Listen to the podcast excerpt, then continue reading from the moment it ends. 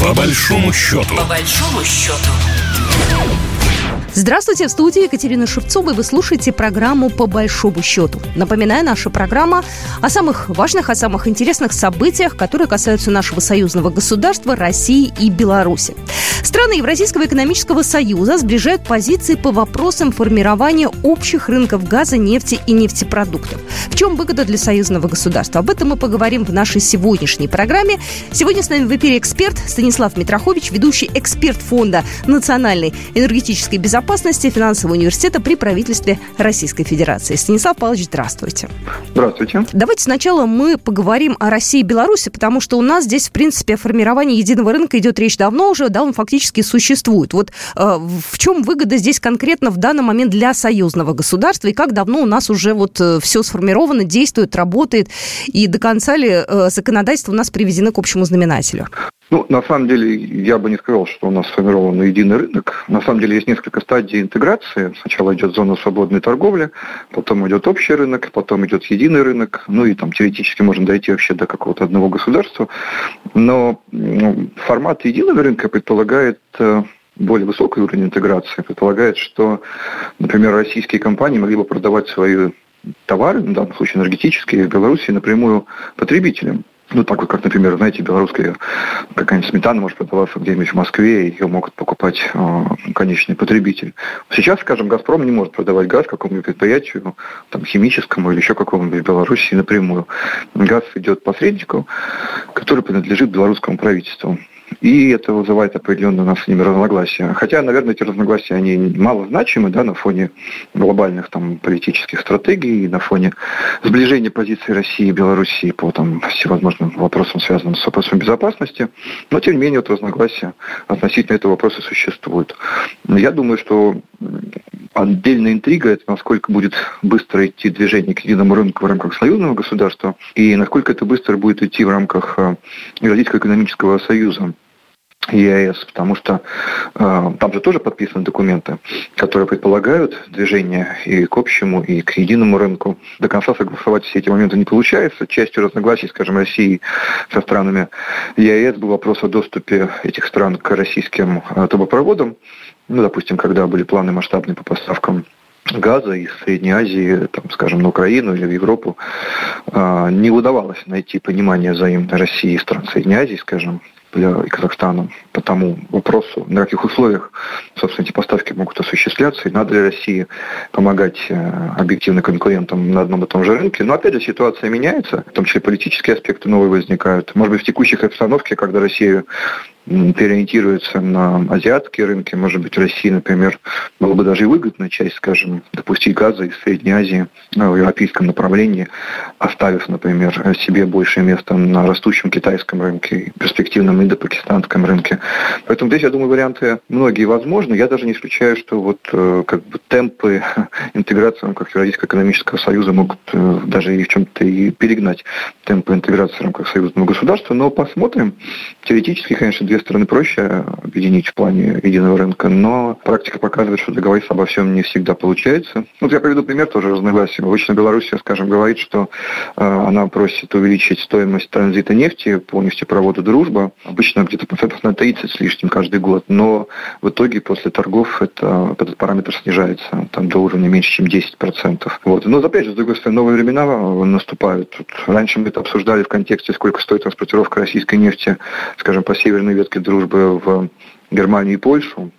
Но теперь поставки российской нефти остановлены по нефтепроводу дружбы в Германию и Польшу по крайней мере, официальных там этих не, нет поставок. Есть поставки через Белоруссию, дальше через Украину, Венгрию, Чехию и Словакию, но с учетом фактора боевых действий на Украине, как бы гарантии, что южная ветка дружбы будет работать, тоже нет. Но тогда между Россией и Белоруссией исчезнет, скажем, противоречие относительно того, сколько же стоит транспортировка по дружбе, если этой транспортировки в принципе не будет. Ну, знаете, как бы не хотелось, конечно, чтобы вот так все радикально решалось. Я пытаюсь понять, насколько здесь политика вообще влияет на все эти экономические моменты, и нет ли здесь риска, да, мы договоримся сейчас, что-то будет, у нас какая-нибудь дорожная карта, вроде как процесс пошел, а потом раз, что-то поменялось, какие-то очередные санкции, опять э, кого-то против нас начали наускивать, и все, и процесс опять пошел в обратную сторону. Вы знаете, политика и как вообще жизнь, это искусство возможного. Здесь никто не может дать какие-то однозначные гарантии. Политика – это борьба за принятие стратегических решений, она всегда существует. Даже если вы выбираете между вариантами, скажем, кооперации и сотрудничества, это все равно конкуренция моделей этой самой кооперации. Это все вопрос политики, что именно вы хотите, как вы именно вы видите будущего, на, на, на базе как чего вы это будущее хотите строить, даже если вы как бы друзья и хотите все максимально делать в пользу для друга. То есть политика – это вещь неустранимая, вопрос в том, в каком формате она существует и какие конкретные решения принимаются. А у нас были случаи с Белоруссией, когда заключались предварительные соглашения и дорожные карты, потом они откладывались, потом не удавалось согласовать самые важные вещи. Ну, то есть все, что связано с декларациями, согласовывали, а вот, скажем, конкретные моменты, ну, вроде права «Газпрома», скажем, продавать газ Белоруссии напрямую потребителям, эти вещи так и не решались э, годами и даже десятилетиями, можно сказать, как и не решался, скажем, там вопрос о доступе российского бизнеса к приватизации э, белорусских предприятий. Вот. Были в истории Беларуси попытки налаживания отношений Запада, прямо, с Западом, прямо скажем, э, в ущерб России, на мой взгляд. Это вот ситуация 2020 года. Если помните, мы тогда активно обсуждали все сюжеты, связанные со стоимостью нефти для Беларуси и так далее. Ну, потом произошли известные волнения там в Минске, по наущению Запада, да, и белорусская внешняя политика поменялась после лета 2020 года, но тем не менее, кто может дать гарантию, да, что будет еще через год, еще через два года. Тем не менее, работать нужно, потому что, на мой взгляд, страны России и Беларуси, и с Россией страны Евразийского экономического союза, они объективно дополняют друг друга. У нас есть совершенно очевидные вещи, где торговля взаимовыгодная нам необходима, поэтому есть и пространство для развития интеграционных процессов. Вот я сейчас не поленилась, я посмотрела, что было в прошлом году. Тогда в планах было к середине 2023 э, года подготовить межправительственный проект договора о едином рынке нефти, нефтепродуктов и газа. Это между Беларусью и Россией. Вот. И тогда президент э, принимал председателя госконцерна Белнефтехим Андрея Рыбакова, значит, обсуждали, сказали, что да, есть определенные сроки, союзная программа, все остальное. Вот все, значит, расписано. Успевают они по э, этим срокам, наши белорусские специалисты, решить решить вопрос? Ну, насколько я понимаю, еще до конца не все еще решено. Это же очень предварительные были сроки. У нас до сих пор есть э, вещи, которые решаются в ручном режиме, скажем, там, какие объемы, там, скажем, белорусских нефтепродуктов должны приходить в Россию. Но, опять же, отчасти это, знаете, виновно не то, что конкретные люди, которые там что-то не доделали. Есть и вопросы же внешнего фактора.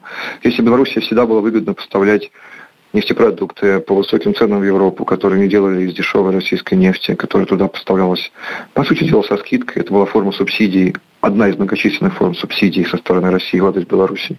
Конечно, они от этого не хотели отказываться, но этом их национальная экономика держалась. Другое дело, что времена новые приходят. Приходят санкции, приходят ограничения по возможности поставок, приходится ориентироваться на российский рынок. Значит, надо все заново передоговариваться.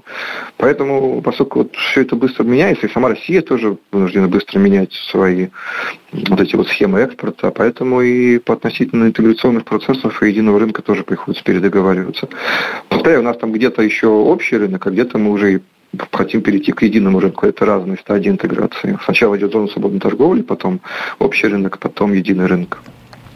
Я еще посмотрела, э, еще тут одна дата тоже фигурирует. С 2025 года в странах Евразийского экономического союза должен появиться общий э, рынок газа. Я смотрю, допустим, с Россией, ну, понятно, все, Беларусь, понятно. Казахстан, Киргизия тоже более-менее. Но вот с Арменией, мне кажется, может тоже возникнуть небольшой вопрос, судя по тем э, метаниям Пашиняна, да, и вообще армянской элиты. Тут тоже как-то надежные они партнеры вообще? Или тут, опять же, экономика отдельно, политика отдельно? Я думаю, что политика и экономика взаимосвязаны, поэтому если там с армянской, армянской стороны, например, будет какое-то желание поворачивать резко в сторону Запада дополнительно, то, может быть, и не получится там единый рынок создать с Россией и другими странами. Да и с другими странами тоже не все так легко. Повторяю, с Белоруссией, например, мы пока не можем продавать газ напрямую конечным потребителям.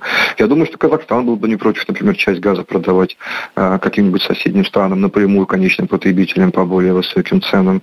Будет ли он готов это делать? Насколько у нас будет готовность допускать Казахстан к нашим, скажем, транспортным маршрутам? Вот уже объявлено, скажем, что Россия готова продавать газ Казахстане, ну, по сути дела, по ценам, которые будут не слишком рыночными, но которые помогут, например, России и Казахстану газифицировать Северный Казахстан, это будет частью соглашений, которые позволят, скажем, построить новую трубу из России через Северный Казахстан в Китай, что для России принципиально нужно с учетом необходимости замещения европейского рынка китайским. Но это вот пример соглашения. Но я не уверен, что он будет в рамках именно единого рынка.